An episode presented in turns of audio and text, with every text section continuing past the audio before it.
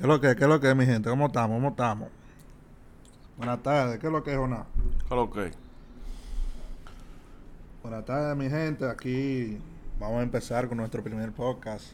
Hoy le vamos a estar hablando del ajuste de la vida del pelotero de ligas menores a la vida allá en Estados Unidos.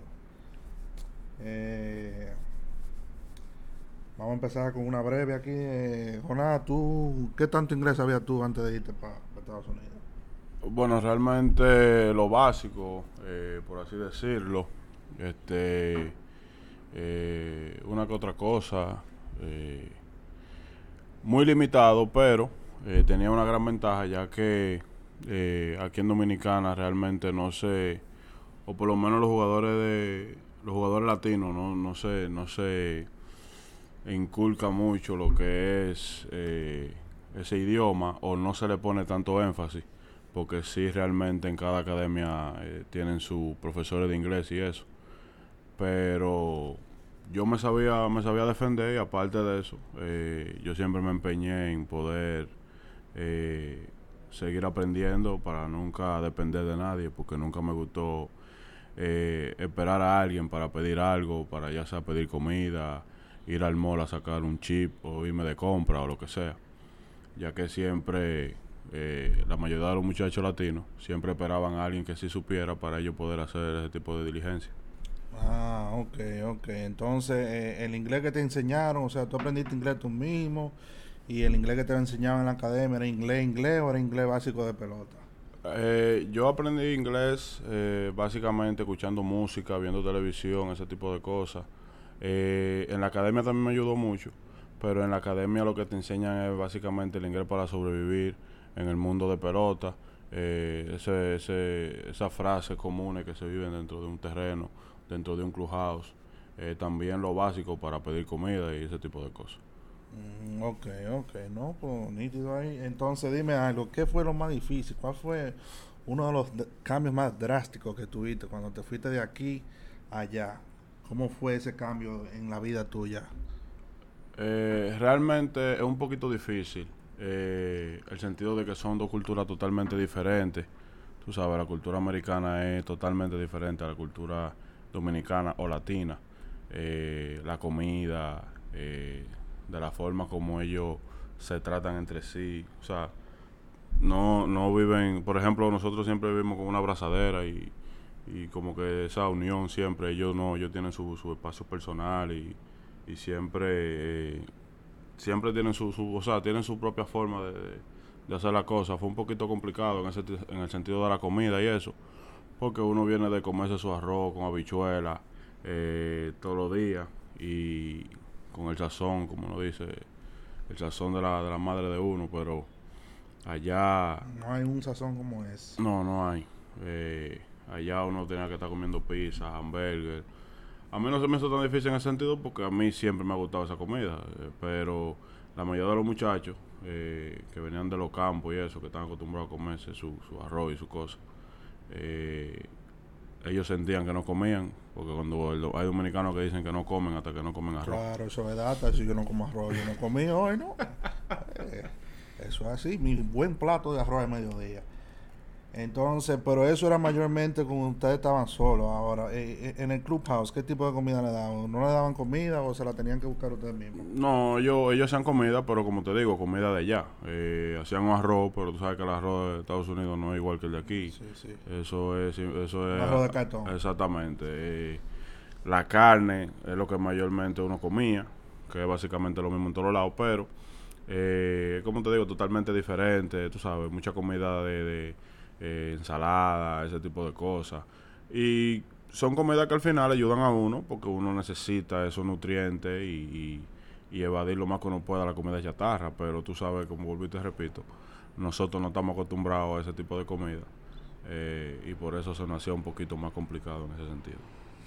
Ya entiendo, entiendo. Eh, mira, eh, ¿y qué, qué edad tú tenías cuando te fuiste por primera vez? Eh, yo tenía 19 años cuando yo viajé la primera vez. 19 años. Cuando fuiste para allá, eh, usualmente yo sé o que se quedan en un hotel o se quedan con una familia.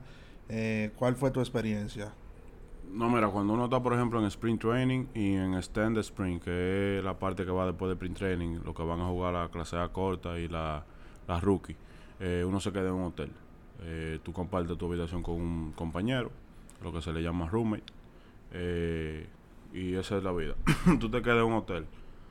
Eh, pero ya cuando tú pasas a, un, a una clase A corta, clase A media, eh, hasta doble A, me parece, tú te quedas con host family. Ya luego de ahí entonces ya tú alquilas lo que es doble A, triple A, ya tú alquilas tu propio apartamento, ya tú tienes que buscar dónde vivir, etcétera. Ah, pero ese en, en varios casos te difiere también de la organización, porque tenemos el caso de, de- del amigo de nosotros que se quedaba en la, en la misma academia en Minnesota. Sí, sí, ahí, ahí creo, me parece que los Piratas de Minnesota tienen su propia, eh, su propia academia allá en Estados Unidos, es decir, un complejo.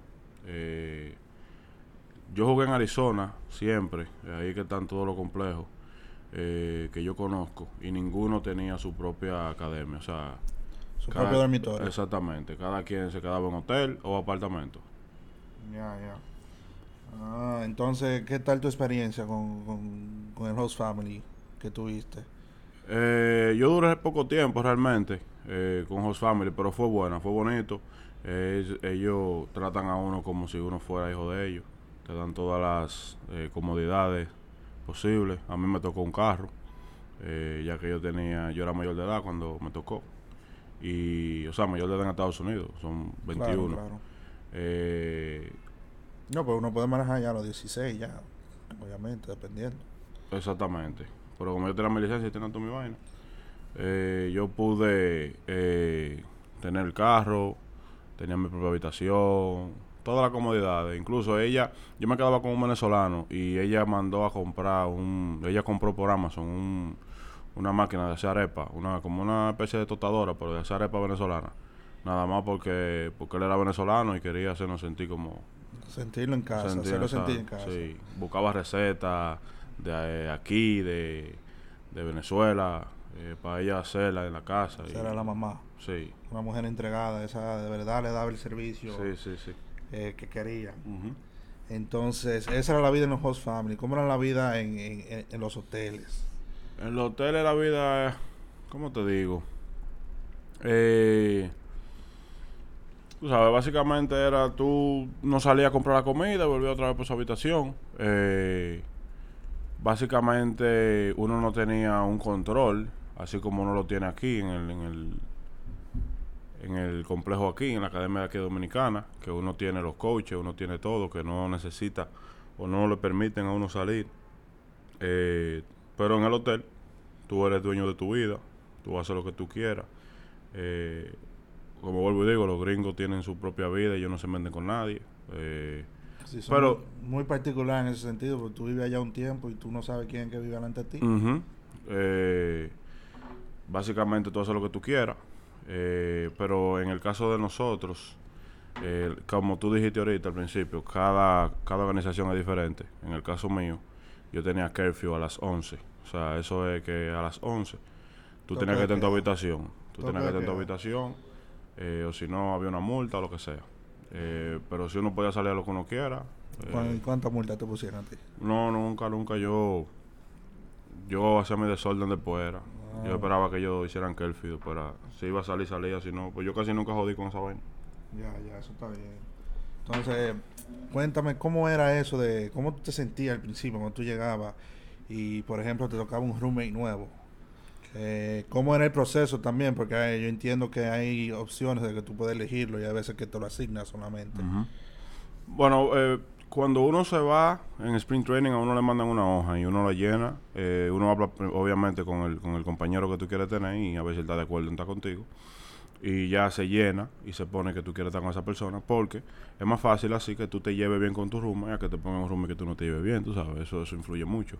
Pero una vez, eh, para una liga instruccional, me acuerdo yo, que en San Diego querían mezclar las dos culturas y querían como que uno se llevara mejor con los americanos. Porque independientemente no es que uno se lleva mal con ellos, pero tú sabes que siempre tú vas a buscar a tu lado y ellos van a buscar a su lado. Siempre. Eh, entonces nos mezclaron a cada uno con un americano. Eh, pero no fue, para mí no fue malo, porque ya yo sabía inglés, yo sabía cómo manejarme, yo entendía la cultura de ellos. Entonces tú sabes que ese es el mayor problema, cuando tú no entiendes la cultura de otro país, que ahí que vienen los los choques y eso. Pero fue bueno, fue bonita esa experiencia, realmente no tuve complicaciones. Había algunos que sí tenían complicaciones, pues no sabían hablar nada de inglés. Entonces, ya tú sabes, yo no sé qué se habla en esas habitaciones, pero eh, eh, ya tú sabes, eso fue eso fue algo eh, fue algo bien, ¿verdad? Para mí. Sí, pero eso es normal en la sociedad, porque cada quien habla para su lado. yo En, mi, en mi tiempo que yo estudié en Estados Unidos, cada vez que yo iba a comer a la cafetería, siempre estaba cada grupo por su lado cada grupo de raza tenía su sitio y cada quien, nadie se metía con nadie. Sí, mira. En, ese sentido. Una vez nos tocó a nosotros un apartamento y ya uno era más fácil porque, por ejemplo, en los hoteles no se podía cocinar. Son muy pocos hoteles los que tú puedes cocinar. Entonces, cuando nos tocó el apartamento, nosotros lo que hacíamos era, cuando eran de apartamento, éramos cuatro por, por, habitación, por apartamento. Y nosotros íbamos, hacíamos una compra, comprábamos arroz, pollo, de todo y habían americanos que nada más iban preguntando que cuándo íbamos a hacer rice and chicken, cuándo vamos a hacer arroz con pollo, porque a ellos les gusta la comida de aquí. Ah, a la mayoría. El, plátano frito, toda esa vaina. Les gusta ahí. de aquí. Sí. Ellos vienen, bueno, tú sabes que yo, yo trabajo con estudiantes americanos y ellos vienen y lo mejor, la mejor experiencia de esa, esa comida al mediodía que le hacen su, su familia, sus host families. Su host families. Sí, sí. Eso así. En, en, este momento, o sea, ya tú ya te adaptaste a cierta forma de vivir allá. Entonces, en, en, esos momentos, cuando ya tú como que querías algo diferente, eh, eh, bueno, básicamente, ¿qué tanta falta te hacía tu familia en cierto momento, ya cuando tú estás eh, de lleno con otro rume o en una familia anfitriona? No, tú sabes gracias a Dios que la tecnología ya está a un punto que uno puede hacer videollamadas y todo ese tipo de cosas. Eh, yo siempre he tenido buena comunicación con mi papá, mayormente. Eh, hablamos todos los días. Eh, e incluso él hasta me corregía cosas de bateo. Yo le llamaba por cámara, iba para el cage a batear o lo que sea. Con mi mamá también. No tan buena como con mi papá, pero siempre me mantenía, tú sabes. Ellos se mantenían siempre dándome ese apoyo, haciéndome saber que todo estaba bien, que o sea, yo, yo me hacía sentir que yo realmente no estaba solo. Eh, en varias ocasiones mi papá llegó a ir a, visitarme. Eh, una vez cogí un vuelo de tres días nada más para ayudarme con el swing, para arreglarme.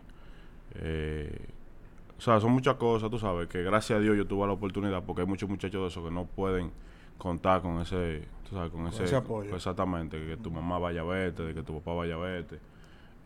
pero sí, no, no, realmente no se me hizo, no se me hizo complicado, pues yo siempre como que nunca le he tenido miedo a la soledad ni a, ni a desenvolverme, tú sabes. Siempre yo he, sabido manejar eso. Incluso yo viajé eh, en el 2007, me parece, para el torneo de Car Ricken en, Baltimore. Y yo me quedaba en Host Family también. O sea, yo nunca, nunca, nunca como que me he vuelto tan dependiente así de ellos. Siempre lo cogió chill. Siempre fuiste retador en ese sentido de la palabra. Ah, excelente. Bueno, volviendo a, a, lo que tú mencionaste sobre eh, mezclar culturas y un rume americano y uno latino, que me imagino que era el caso.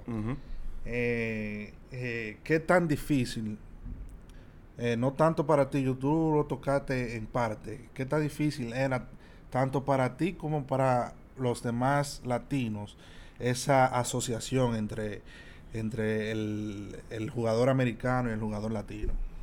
Sí, no, tú sabes, es, difícil realmente, porque tú sabes que los americanos, al ellos saber que uno viene de abajo, que uno, que ellos están, ellos son, como quien dice, o sea, ellos son una potencia. ellos quieren, sabes, a veces hay muchos que quieren dársela en, más importante que uno y quieren pisotear al latino. Eh, yo siempre tengo mi actitud y siempre tengo mi carácter. Eh, yo realmente cuando me dijeron eso, yo estaba ready para decirle dos vainas al roomie mío si venía con vainas. Pero gracias a Dios me tocó una excelente persona, incluso está jugando a Grande Liga hoy en día eh, con San Diego, se llama Ty France. Eh, y, todavía mantenemos la comunicación, tú sabes, pero como vuelvo y te digo, yo sé que para muchos de los muchachos se les hizo un poquito incómodo, porque yo me imagino que esa gente ni hablaban, tú sabes, esa gente ni siquiera se decían ni buenos días. Eh, incluso pasó en varios casos que los roommates eh, se va a quedar a las seis y media en el play. Los roommates gringos, o sea, los, los, los gringos se levantaban a las cinco y media y salían por ahí, te veían durmiendo y no te decían nada, ni tú estás tarde ni nada. Ellos se iban y ya y te dejaban suelto en banda. O sea, ellos no le importa esa vaina. Oh, bueno, esos son. ¿Qué te digo? Tan difícil, son, son, yo en mi experiencia, pero tú sabes que yo, mi experiencia fue más a nivel de bachillerato y de universidad. Sí. Entonces, al yo ser el único latino en, en varias ocasiones, era como que, ah, el dominicano, ese tipo es el que mata. Entonces, todo el mundo como me buscaba el lado, entonces me hacen sentir como en casa, pero esa es mi experiencia, tú sabes, cada Sí. quien tiene, y ya esto es más social, más de amistad, ya a un nivel profesional, todo el mundo está joseando, sí. todo el mundo está joseando lo suyo, Ujú. todo el mundo está joseando. No, y lo como te digo, tú sabes, habían americanos que eran heavy, habían americanos como siempre que... Como los latinos también, o sea, hay latinos que son heavy, hay latinos que siempre están en su lado. Claro, o sea, claro. Eso, eso no tiene que ver una cosa con otra. Entonces, en, en otro ámbito, a, a- a esa adaptación, eh, ¿qué, qué tan difícil fue el cambio de, de un coach estadounidense? ¿Cómo te sentiste y cómo, cómo enfrentaste eso? No, mira, ahí, ahí es un poquito difícil. Eh, ya, como vuelvo y te repito, ya en Estados Unidos tú, tú eres, como quien dice, libre albedrío, tú sabes. Te tratan como si tú fueras grande liga en ese sentido, de que tú tienes que tomar tus propias responsabilidades, tú tienes que saber qué tú tienes que hacer. Eh, tú llegas allá y quizá el coach, eh, el coach, el coach americano lo que te va a decir, mira, eh, por ejemplo, te está abriendo mucho, tienes que darte un chisme cerrado, pero ya no más de ahí. O sea, tú tienes que buscar la forma de, quizá él te va a ayudar con algunos drills, pero tú tienes que buscar la forma de cómo tú pones esos drills en práctica o poner lo que sea para tú mejorar. Eh, no es como el coach latino, el coach latino te va, se va a quedar encima de ti, encima de ti, recordándote cada día, mira, tienes que hacer esto, tienes que hacer esto, tienes que hacer esto. El americano no, el americano te dice una cosa una vez y ya tú eres que sabes si lo quieres hacer o si no lo quieres hacer. O sea, Porque que es, más, lo- es más ellos- grande. O sea, eh, yo lo entiendo eso también, eh, y escúchame. Eh, lo- los profesores allá también son así, como yo estudié allá. eh, aquí están los profesores te caen arriba, allá no, allá los profesores te sueltan en mano. Lo sueltan en banda. Que tú busques, eh, find the way. Que tú busques la forma de cómo hacer la cosa. No es, no es como aquí. Aquí te forzan, te hacen extra work, te hacen toda esa vaina. Y ya tú tienes que pedir el early work o lo que sea. No se preocupan por ti realmente. Sí, sí, sí, eso va con eso, bueno, eso va con lo mismo de, de que tú no conoces quién es tu vecino cuando tú vives con un Sí, sí. Entonces, eso es así. Eh, entonces, una última pregunta aquí, Jonás. Y si los que nos escuchan tienen más preguntas para luego, nos la pueden hacer llegar vía Instagram en live underscore EN ND underscore baseball. Ese es nuestro Instagram. Si nos dan follow y nos mandan la pregunta por ahí, cualquier tema que quieran tocar, por ahí lo hacemos. Ok, muchas gracias. Eh, una última pregunta, Jonás. Eh, ¿Qué fue la parte más... eh, no, no, perdón. ¿Qué era lo, eh, lo que más te hacía falta de jugar aquí en, en República Dominicana en comparación a Estados Unidos? Bueno, realmente, eh, tú sabes, yo tuve la, la- la dicha o la suerte, o como se pueda llamar, de jugar aquí y mi papá siendo el manager. Eh, eso no te da ningún tipo de ventaja, al contrario, tú tienes que ser más... Tiene que trabajar más. tienes que trabajar más, tienes que ser más estricto, porque tú eres como quien dice un ejemplo. Entonces, pero sí tuve la dicha de jugar con él y uno se siente realmente más, eh, más, con- más confiado, eh, con mejor apoyo. Mi mamá, mis hermanas iban a verme cada rato por la misma razón de que estamos en el mismo equipo, tú sabes. Estamos en, estamos en otro país, o sea, tú tienes más, más, más ventaja de que tu familia vaya a verte, tú estás en tu casa, tú estás en tu pueblo, o sea, tú estás en tu país. Claro, Eh, claro. Allá en Estados Unidos tú te sientes solo, tú te sientes eh, sin nadie, te pasa cualquier cosa y la familia más cercana tuya es tu roommate. Y a veces a tu roommate no le importa lo que pase contigo. Eh, tú me entiendes, pero sí, eh, fue una experiencia muy bonita y realmente eso es lo que más lo que más se ve. Incluso llegó, yo llegué un tiempo donde mi papá me relajaba, me decía que cada vez que él estaba cerca de mí yo bateaba, que si él se iba, yo no, yo no bateaba. y coincidencialmente era así. o sea, supersticiones, sí, supersticiones. sí. Parte del juego también. ¿eh? Bueno, Jonás, eh, muchas gracias por, por esos detalles. Mi gente, Ya saben, síganos en Instagram, Live and Baseball. Buenas noches.